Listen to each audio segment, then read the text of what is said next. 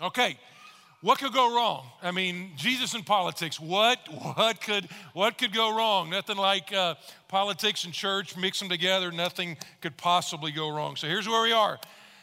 Number three in Christ and culture, okay? Number three in Christ and culture. And here's been the whole big idea. We got two more after this. The whole idea has been not to make a statement, not to make a point. It, the whole point has been is how do we, how do you as a follower of Jesus navigate your way in this cultural moment that we are in right now, all right? How do we navigate our way in the way of Jesus uh, in this crazy cultural time that we are in right now?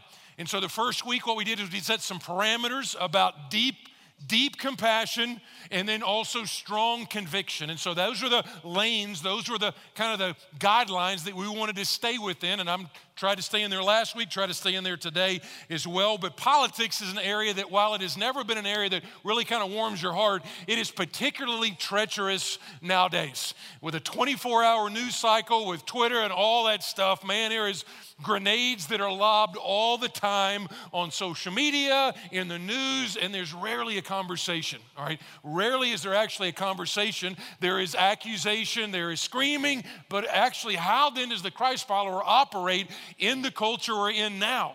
That's the question. People have been wrestling with this for a long time. And so the question then is, how do we do that? Somebody said it correctly. They said, you know, when it comes to politics, it's like a skunk. If you touch it, it's all you're going to actually smell like for a month. And that is true. It's like, how do I, how do I do it, but how do I not do it?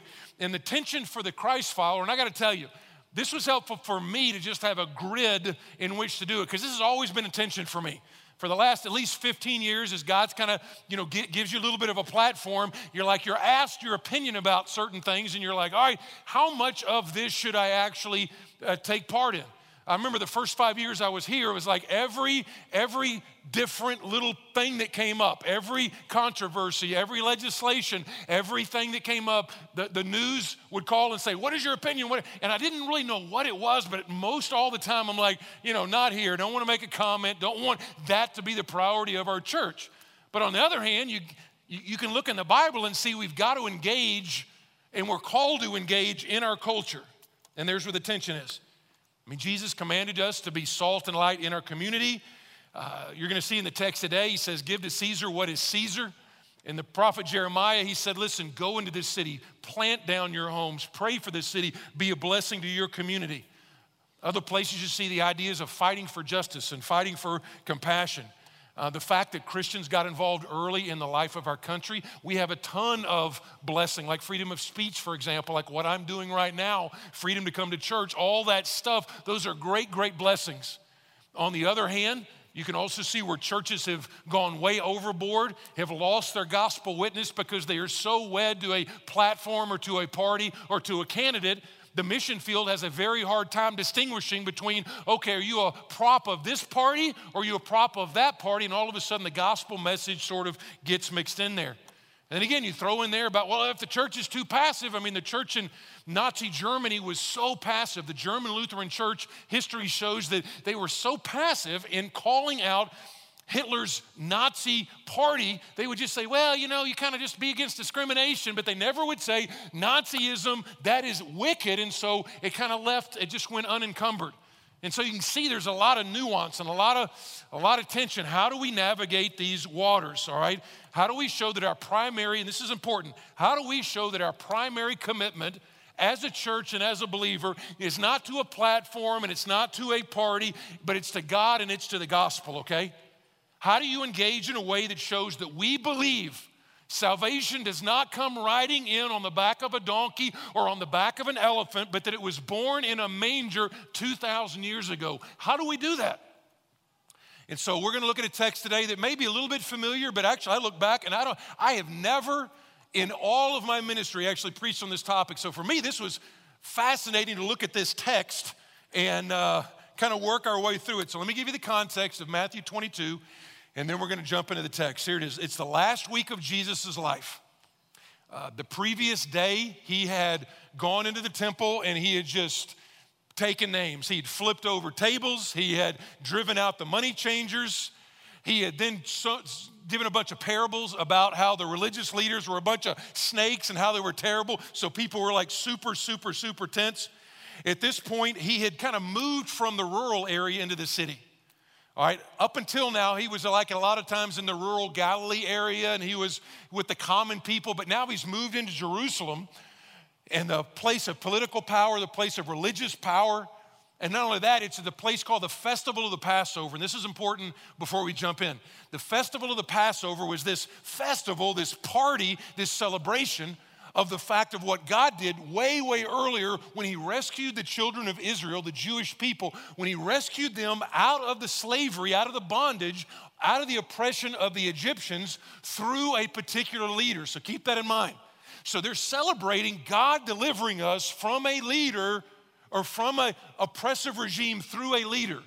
And then you fast forward now to Jesus' day, and they're oppressed by the Romans. The Romans were the oppressing people, and they were the ones that were putting down the Israeli people. And so here we have this massive festival where the city goes from like, you know, one population to like six or seven times its population. All these pilgrims from all over the area, they pour into the city. And not only did they know it was the Passover, but understand the Romans also understood that the Jews were celebrating Passover. And because they were celebrating the festival of the Passover, all these troops got brought in. It was like extra police, extra troops got brought in. Why? Because the Romans were well aware they're celebrating freedom from an oppressive regime. And guess what? We're an oppressive regime. So there's not going to be any revolts, there's not going to be any uprising. History shows that there periodically were uprisings and they would just clamp down on that thing hard. So, all that being said, here's the text. Then the Pharisees went and plotted how to entangle him in his words. The word entangle there means trap, to entice, or to trick. It's a picture of an animal that walks along, walks along, walks along, and there's like a trap that's been camouflaged. So he's walking along, and before he knows it, he steps in the trap and he's caught. That's the picture. That's what they're trying to do. Verse 16 says, And they sent their disciples to him. They, as the Pharisees, Pharisees were distinguishable by their clothing, so they sent their disciples. But here's the interesting part it says, along with the, this is Herodians. That does like, what, what difference does that make? Here's the deal the Pharisees and the Herodians were typically, they were usually enemies, they hated each other. They stood for opposite ends of the spectrum. The Pharisees were real separate. They were all about the, the Israelites and they were all about the Jewish faith. The Herodians were all about a guy named Herod and all the stuff that Herod taught. And Herod taught, you know what, forget those, forget the Israelis, forget all that stuff. And so they were natural enemies, but because they have a common enemy in Jesus, they actually come together. The Pharisees were religious leaders, and the Herodians were political leaders. So here's what they do they bring them both together, and here's their trap. Teacher, we know that you are true and teach the way of God truthfully. They figure we'll flatter them at the front end, and then we'll try to spring the trap and you do not care about anyone's opinion, for you are not swayed by appearances. Tell us then, and here it is, here's the trap. Tell us then what you think. Is it lawful to pay taxes to Caesar or not? This is the trap. Here's the trap what they're doing. They're talking about a poll tax that every Israeli man had to pay, all right? Typically it was a denarii, that was a unit of a unit of money that had an inscription of typically Caesar on it. So get this because the Israelis are waiting for that Messiah to come and rescue them from the oppressive regime, there was all this talk about this coming rescuer, this coming deliverer who is going to militarily relieve them from all the oppression they were in. So you got all that tension, and so they spring this trap and they say, Do you pay to Caesar this poll tax? Now, he had two different ways he could go. And the trap was this number one, if he says, Pay the tax, the Jewish people are going to hate him and say, He's a fraud. He's a fraud. He's a sellout. I mean, this is at the height of Jesus' popularity. This is at the height of his momentum. And what he says is, he's like, okay, do I pay it to Caesar? If he says pay the tax, it's like he's a fraud. But if he says don't pay the tax, the Herodians that were right there as well, they're going to report him to Rome, knowing that, hey, Rome's going to come and kill him. So it's, uh, it's fairly sneaky, is what I'm saying. Verse 18. But Jesus, aware of their malice, said, why put me to the test, you hypocrites, you actors? Show me the coin for the tax. And they brought him a denarius. And Jesus said to them, This is amazing, whose likeness and inscription is this? I mean, he just takes a visual, he takes the coin, he looks at it, he's like, okay, who's on this coin? Who's on this coin? And they said, Caesar's. And here's, here's like the, uh, here's just, it's such a poor plan, such a poor plan to try to trick Jesus, all right? And so they do that, and then he says to them, therefore, render to Caesar the things that are Caesar's, and to God the things that are God's. Now, let me just give you a couple of points just out of that one phrase. Give to Caesar what is Caesar's. Give to the state what is the state's. Give to the government what is the government's, but make sure that you give to God's what is God's. So let me give you a point here. Point number one is, and we'll just take a little bit of time on this government is important. And your job as a Christ follower is to participate. It is to participate. Don't leave today thinking, okay, what he said was step back, go into your little enclaves, go to your Bible studies, and do not participate in the government. That's not what I'm saying at all. That's not what the text is talking about. I mean, this is amazing. When he says, Should we pay taxes to Caesar? And he says, Actually, do pay it. He's saying the government is important. Give to Caesar what is Caesar's. Now, I jotted this down, but listen to how amazing this is. Jesus endorses a secular government using a blasphemous coin that had a picture of a false god, Caesar, who claims to be the real God. And the coin with the fake God on it was going to be then used to oppress God's people. Now, that's, a, that's a jacked up government. It's like he's saying, do it even though the money you actually pay is going to be used to fund the army that is keeping you down. What you and I have to understand is Scripture teaches that God has ordained government as part of the common grace that He gives us. Common grace is simply the theological term for He's going to give certain things to people regardless of where you are. In other words, whether you're a Christ follower or not, you and I operate under the government as a picture and as a point of common grace. You're like, I'm not sure I see that in the text. Let me give you some support. Romans 13. Don't turn there, but just listen to it. I'll give you a couple of verses here. Romans 13, 1 says, Let every person be subject, be subject, be submissive to, be subject to the governing authorities. For there is no authority except from God. Now you're like, What? He says, There is no authority except from God. And those who exist have been instituted by God. Verse 4, he says, It is God's servant to punish the wrongdoer. Verse 6 says, it actually says that the authorities and the government are ministers of God. In verse 7, it says, Give them respect, respect them, give them what is owed. That is common grace. So, in some ways, government are the parameters, the structures that God put in place after the fall in order for you and I to not descend into chaos. He says that, you know what, in order to try to inhibit and hem in the wickedness of man, I got to put some structures in place so the whole thing doesn't blow up. Let me give you one more. 1 Peter chapter 2 says, Be subject for the Lord's sake to every human institution, whether it be to the emperor as supreme or to governors as sent by him to punish those who do evil and to praise those who do good. Now, that's the same thing. So, what that's talking about is part of their authority is like, I'm going to put some parameters, and if you do good, don't worry. If you do bad, if you do bad, you need to worry. I mean, a common thing was like, okay, if you're going 65 and a 35, you know, you see the you see the police car out there, and he's like, slam on those brakes. Because why? I just, I it's like that's I could get in trouble. I could be punished if you're going 35 and a 40 you are highly unusual. But also you don't have to you don't have to worry at all. Why? When you see a police car you bet you might tap your brakes. You might go 20 just to be safe. But the idea is guess what? All right that person is there to kind of maintain rules of order. That's just part of the common grace he gives. So when you look at the text here understand that both peter and paul the two people who wrote the two passages that i just read did not do so based on some awesome government. Because some of you are like, you know what? That's because they had an awesome government. That government literally killed both of them. They killed both of them. The Roman Empire both killed Peter and killed Paul, and yet Peter and Paul both said you submit yourself to the governing authorities. So, what does that look like? I would say the first thing is God's people do need to participate in government. They do need to participate. And God's people have down through history. I'll just give you a flyby of the Old Testament. Joseph uh, elevated himself to a position through his involvement in government to save a bunch of nations from famine. Nehemiah was a cupbearer to the king, great political power used to bring about restoration for God's people. Jeremiah said, Pray for the cities in which you were sent into exile with. Esther was in a government, used her gift to save her people. Daniel was in a government, spoke truth to power, on and on and on and on. You've got that. A lot of our nation's hospitals were founded, what? By, by Christian people. A lot of the institutes of higher learning, many of the Ivy League schools were founded by Christian people with Christian values. That's at least how they begin. So we have been blessed by that. But you're like, well, how do I do it? How do I do it?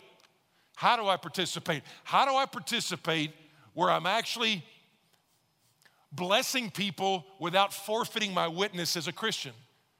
Let me give you a few. Number one, obviously, you and I can pray. The Bible specifically says we are to pray for our leaders. I would say most of us are guilty of posting more than praying. Most of us are guilty of posting about some leader or some issue way more than we actually obey God and pray. 1 Timothy chapter 2 says this I urge that supplications, prayers, intercessions, and thanksgivings be made for all people Verse 2 For kings and all those who are in high position, that we may lead a peaceful and quiet life, godly and dignified in every way.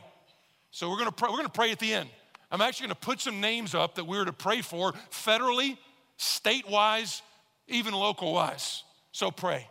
Second one is I would say run for office. I mean, how awesome would it be if, like a Supreme Court justice or a governor or something came from Biltmore Church, they came up through our student ministry, and in 20 years we're looking back and go, man, I knew her or I knew him. It'd be awesome. But you can run for office. We've had people that are members of our church that have been running for office, all right?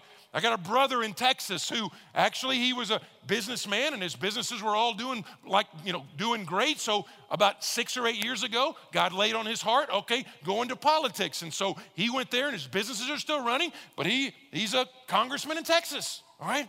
He said, I got sworn in one day and I got sworn at the second day. So he says, politics is a, it's a tough business. But you can run, run for whatever. It doesn't have to be federal office or it can be the PTA, all right? It can be the PTA, it could be uh, the city council, all right? It could be the HOA, although you, you might not want to do that one, but H, you know, something to bring your influence into it. You're like, why would we do that? Because you have a distinct worldview. You have a worldview that says, like, for the dignity of every single person, that every person is made in the image of God and worthy of respect and care, all right? You bring that to the table. Not everybody brings that to the table, all right? Some people are like, man, when they reach like 95, let's start kind of pulling some stuff. No, you, you understand, you have, okay, every person is made in the image of God. On the other hand, you also understand the wickedness of man. So you understand the need for like checks and balances, all that kind of stuff. You can pray, you can actually run for office. Here's one be gracious with those who disagree with you, okay? Be gracious with those who disagree with you. Okay, I need to say this like nine times. I don't Facebook stalk much, but but I Facebook stalked some of y'all this week. I'm not gonna tell you who it was. Some of y'all need to hear this like seven times. Be gracious with those you disagree with. Be gracious with those. I'm not saying you have to agree with. Tolerance has actually been redefined. The very definition of tolerance means, you know what? I disagree with you, but I will still show you respect. And so, in a day, in a 24 hour news cycle, and everybody's lobbing these bombs, and it's like, this person is this, and no, no, you can be gracious with somebody who you disagree, even disagree vehemently with, all right? You've got your opinions. Your opinions are fine. Everybody's got an opinion. I will tell you right now, I've got strong opinions. The question is not, question is not, are you right or wrong? The question is, what is your tone? How are you doing that? We're gonna talk about that in a minute. And then lastly, I would just say this as well. At points in time, it doesn't mean that you don't challenge the government as necessary. Let me say again, I'm not talking about get your rifle and go be a militia. I'm not talking about that. I'm saying there are times when you need to challenge the government. Because why? Because the government is not final, God is final, okay? God is your, if you're a Christ follower, God is your final authority. And there are times in the scriptures where God's people have had to actually stand up to their governing authorities when it has been a clear cut violation of what God has specifically said. All right? Acts chapter 4 and Acts chapter 5 are a classic example. They're out preaching the gospel, people are getting saved. The governing authorities come in and said, Stop preaching about Jesus, stop preaching about Jesus. It's like, hey, we can't. We just saw a guy rise from the dead. We can't keep our mouths shut. You got to do what you got to do. We got to do what we got to do. And they kept, pre- they kept preaching and they got thrown in jail. They got let out, they kept preaching, they got thrown in jail in Acts chapter 5. The whole point is this there are times where you have to say, you know what? There are times as a believer, you have to challenge the government. Government is not final, God is final. Be careful of saying, I disagree, therefore I won't obey. But if there's a direct violation, you have actually got a choice to make. There's a guy, there's a book I'd recommend to you called City of Man. City of Man by a guy named Michael Gerson. Let me read a quote from him. I think he kind of summarizes it perfectly. Quote, Jesus was executed in part as an enemy of the state. Contemporary leaders political and religious, found his otherworldly kingdom threatening because it demanded obedience to an authority beyond their own. Jesus' followers were soon being executed for failing to show proper respect, in this case, making sacrifices to the Roman emperor. In the Roman world, Christians challenged the political status quo on any number of issues, including slavery, infanticide, and the status of women. Christian, and he, he, he sums it up by saying this Christianity may not have laid out a blueprint for an ideal government, but love your neighbor did have social and political consequences. So, again, before we jump to this next one that has more, I think, for a lot of us, and that is this government is part, God has ordained government. You and I are called as salt and light to participate. It's going to be different for you than it might be for you, and it might be for me. But you and I are called to participate in some way. So here's the balance to that the gospel is most important. Listen, government is important, the gospel is more important. Government is important, you participate in it. The gospel is eternal and most important. And you, as a Christian, us as a church, we have to prioritize that. The text says, You give to God the things that are God's.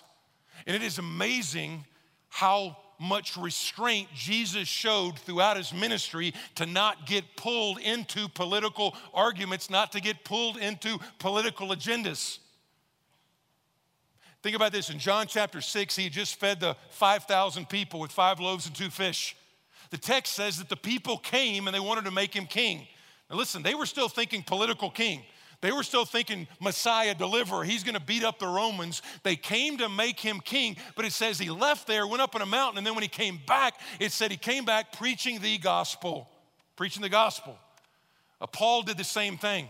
Read Paul's letters, and you see his letters to the churches. Do they deal with principles, and did they do? Did they plant the seeds that ended up taking away a lot of the social ills of Rome? Absolutely.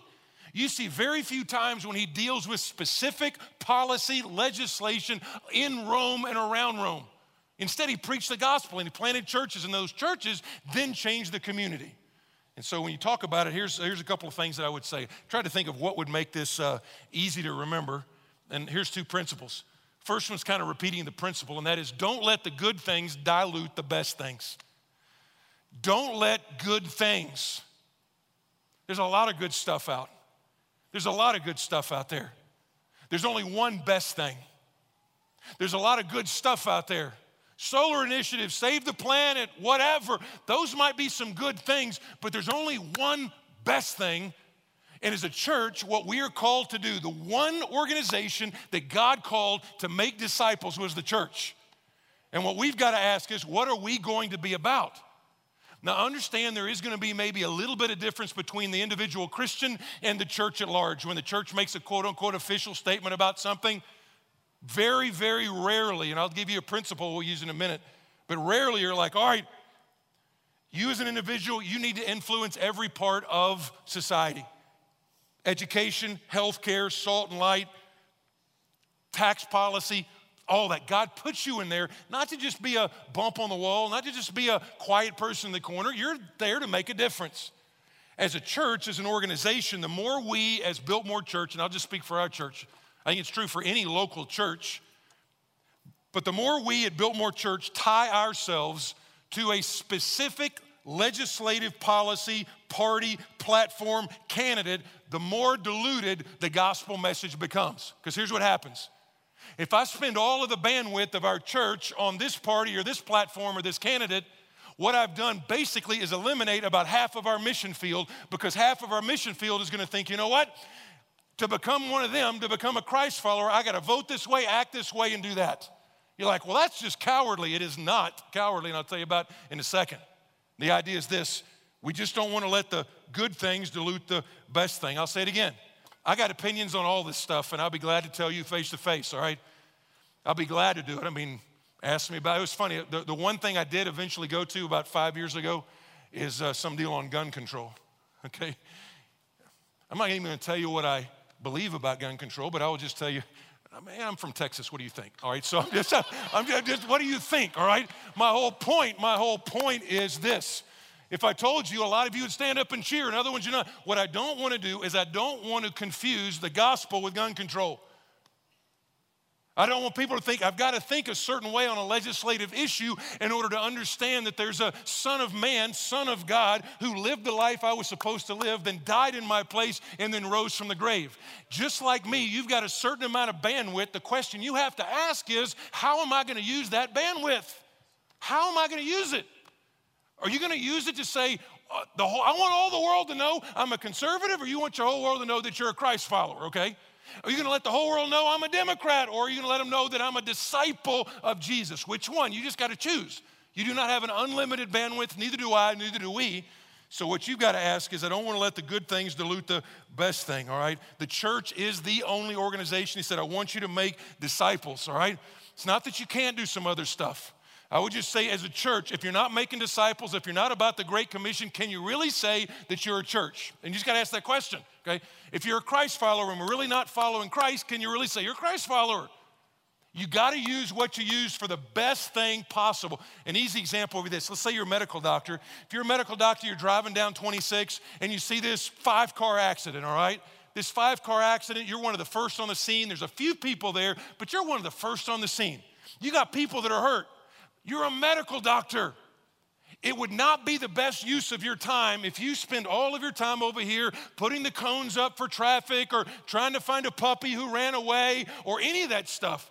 Your best use because of who you are, because of what you've been commissioned to do, is use your skills, use your training to help the wounded people who are bleeding. They need you.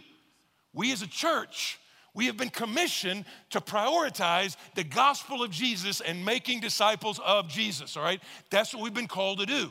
It's not that we can't do some other good things, but it cannot dilute the very, very best thing. Now, again, let me reemphasize it doesn't mean that there's not gonna be times we don't need to make a difficult choice, all right? There are gonna be times when it's like, just like John the Baptist, John the Baptist called out the government about sexual morality, and he paid for it. Dietrich Bonhoeffer, who wrote a book called The Cost of Discipleship, was a German pastor. And initially, when Hitler took over, they sent him to the States to kind of protect him. And then he felt so convicted that what am I doing over here when my countrymen are suffering over there? And Nazism is just exploding. And so he goes back over there and begins to preach against that. And he ended up paying for it as well. He paid for his life. So it's not to say that there's not difficult things to do. I think this series, if nothing else, it had been saying, okay, we're going to address the difficult topics. But listen, politics is not as big as the gospel. It's not as big. We have one primary message, all right? And, it's, and again, our primary message, it's not about a policy, it's about a person, all right? It's, again, it's not about a policy that the government's gonna do, it's about a person that God has sent in the person of Jesus Christ. It's not about either or, it's just saying, this is it, this is it. If we're gonna pick, this is our priority. But let me give you one other little bit that I think you can see here about give to God, what is God's. This is different. I actually switched it up to make it a little bit easier to understand. Now, don't tweet this one out because it needs a little bit of nuance put in there.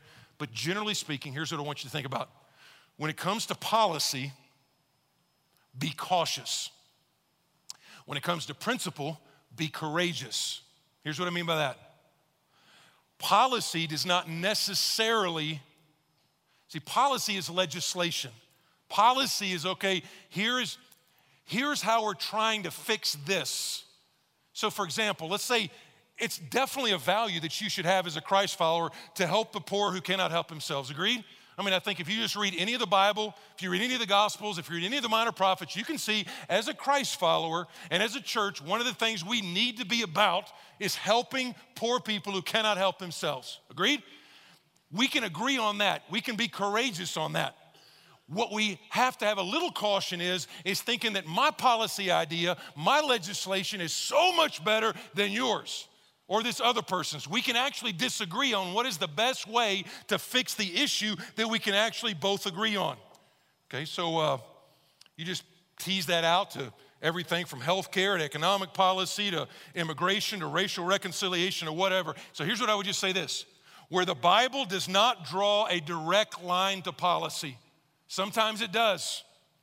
Where the Bible does not draw a direct line to policy, just be cautious. I'm not saying don't have a strong opinion.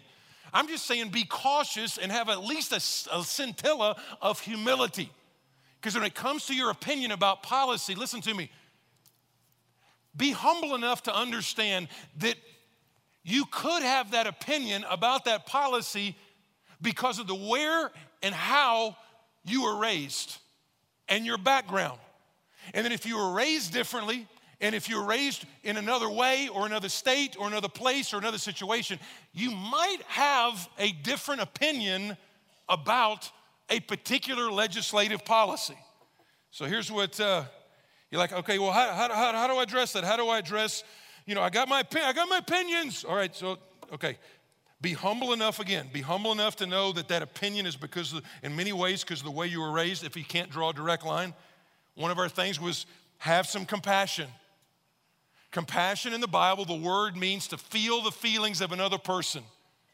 So before you sit there and pull the pin and throw the grenade on Facebook over somebody you disagree with, before you do that, I'm not saying you can't, but at least have the humility to have a little bit of compassion to say, you know what? Let me kind of, you might learn something. You know what? I might learn something from a different perspective. Now, I know some of you guys, let me just kind of just put it all out there. You're like, dude, I'm offended by this whole sermon. I'm offended by this sermon. And, you know, I'm just, I'm offended by your offense of the sermon that you're offended by, okay? So I'm offended by you. And you're like, well, I got rights. This is the United States of America. It's America. I've got my rights. I got my rights. Thank God we got rights here. We got rights in America. You got rights in America that aren't necessarily awesome. You got the right to be stupid in America, okay? You got the right to be dumb in America. You got the right to open your mouth when you should have kept it closed. You got the right to do a whole bunch of stuff in America. But what you got to understand is if you're a disciple of Jesus, when you go to the cross, you got to lay down some of those rights, all right? You got to lay down some of those rights for the glory of God and the good of the kingdom. Now, what that means is, what's the Bible say? Paul says this. Paul says this I have been crucified with Christ, and it is no longer I who live, but Christ who lives in me. The life I now live, I live by faith in the Son of God who loved me and delivered himself up for me. All right, so Scooter, before you sit there and go, I got this right to say this, I got this right to say this, you got to understand, all right, you laid some of those down, all right? Now you don't have to lay them down, but just don't just don't not lay them down and call yourself a Christ follower. Man, thank God Jesus didn't stand up for his rights when he was on the cross, right? I mean, what if Jesus on the cross had said, I got this isn't fair, I got to stand up for my rights. I deserve differently, I deserve a fair trial, and I demand a fair trial. As a matter of fact, I'm gonna stand up for my rights. I'm coming down off this cross and I'm going back to heaven. See you guys, I'll see you later. Matter of fact, I won't see you later because you guys are gonna bust hell wide open, so I will not see you later. I mean, thank God, thank God he didn't do that. But that's the gospel. And so there's gonna be times when you might have an opinion. I'm not saying you're a wallflower. I'm not saying you don't do it. I'm just saying be cautious to try to draw a direct line to every one of your opinions back to God's word. If you can, be courageous. If you can't, I'm just saying be cautious. And so here's what we're going to do. We know some things we ought to do. Here's the way we're going to end. Um, we talked about, you know, you want to definitely participate. All right, that's going to look differently, all right? Some of you need to get more involved, seriously. You do. You got some time, you know, you're an empty nester. Man, you need to get in your, your community, all right? Again, Jeremiah says, listen, plant in the community, get in the community. God put you here for a reason. And it wasn't just to make a living and play golf, all right? It was to be a blessing to some other people. Then we can prioritize. As a church, let the gospel reign above our politics. Let the gospel, the one thing we ought to be able to agree on at church, just in this room today, just in this room today. Think about it. It's not that we're not super different. It's not that you don't have strong opinions. It's just it's subservient under the banner of the gospel, and the unity is not based on whether you're Democrat, Republican, Independent, liberal, or conservative, right? That's not it. The unity is based on the fact that at some point in time you understood you were broken before holy God and He rescued you with the gospel because He paid the sin debt and you've come to God. And now you're saying, Jesus is Lord, Jesus is Lord. That's the banner. And you're like, that's just idealistic. Let's Listen, it can happen. It happened 2,000 years ago. Okay? Think about Jesus' disciples. Jesus had two disciples that were on opposite ends of the political spectrum. Okay? He had, he had a guy named Simon the Zealot Simon the Zealot was what he sounds like. He was zealous for his country. He was all things Israeli. He was all things Hebrew. He was all things Jewish. This is what we're about. Kick out the Romans. I hate the man. I don't like the man. The man's oppressing us. That's Simon the Zealot. On the total opposite end of the spectrum is you got Matthew the tax collector. Okay. Matthew, the tax collector, he worked for the man. He got paid by the man. He loved the man. The man paid him. The man paid his kids college. That was the man. And nowhere, though, do you see them saying, you know what? I mean, I'm sure they had some interesting fireside chats at night that we're not privy to. But what we do see is you got two disciples of Jesus who said, following Jesus, following Jesus under the banner of the cross is, is way, way. That's who we are first and foremost, well before we're on a donkey, well before we're on an elephant. That's who we are. And we can do the same thing here. So here's the way we're going to end. We're going to pray, and I'm just going to even tweak you a little bit more. Here's who we're going to pray for, okay? All right. And you're like, Why, why'd you pick them? Why'd you? Okay, again, hold on there. Uh, um, this is federal, this is state, and then at the Arden campus here, since we're in Asheville, we want to pray for our mayor, Esther Manheimer, as well. And you're like, I don't, I don't want to pray for them. You need to repent of that, just so you know. You need to repent of that. Seriously, you do. The Bible clearly says, regardless of the government you have, whether you agree with them or not, you, they ought to be able to say, God's people are going to vote me out, but man, they pray for me. They pray for me. And so, what do you pray for? What do you pray for? Thom Tillis? What do you pray for Pelosi? What do you pray? What do you pray? Okay, again, federal, state. Let's pray for our mayor. What do you pray? Here's some things we can pray, and then we'll be done.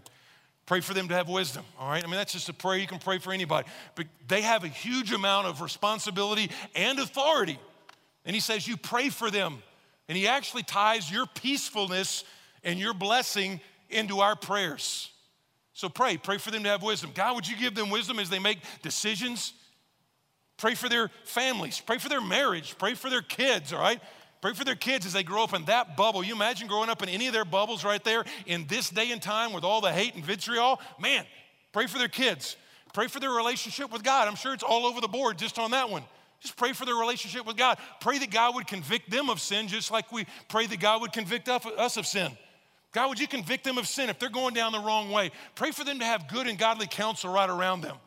Pray that God would shut the mouths of ungodly counsel that's right around them. There's tons of stuff you can pray. But again, I would say this a lot of us, before you even bow your heads and start praying for one of these people up here, there needs to be some repentance. You need to repent of the fact that you have had deep hatred towards some of the people. And I'm serious, I'm not, I'm not being melodramatic.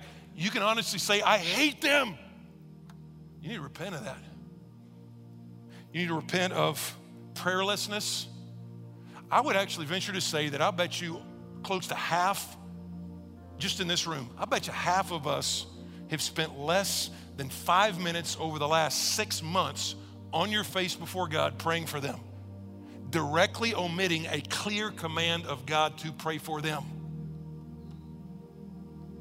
And so, okay, I'm gonna stay 10 minutes away from my Instagram account I'm going to take 20 minutes away from my Twitter and I'm actually going to hit my face before God and pray and say, God, would you forgive me for just looking at it through thinking the government is sovereign, but God, you are sovereign. You're sovereign over government.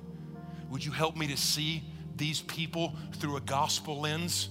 Would you help me to interact with my concentric circles with a gospel lens on the big picture? So bow your heads for a second. Your heads are bowed and your eyes are closed.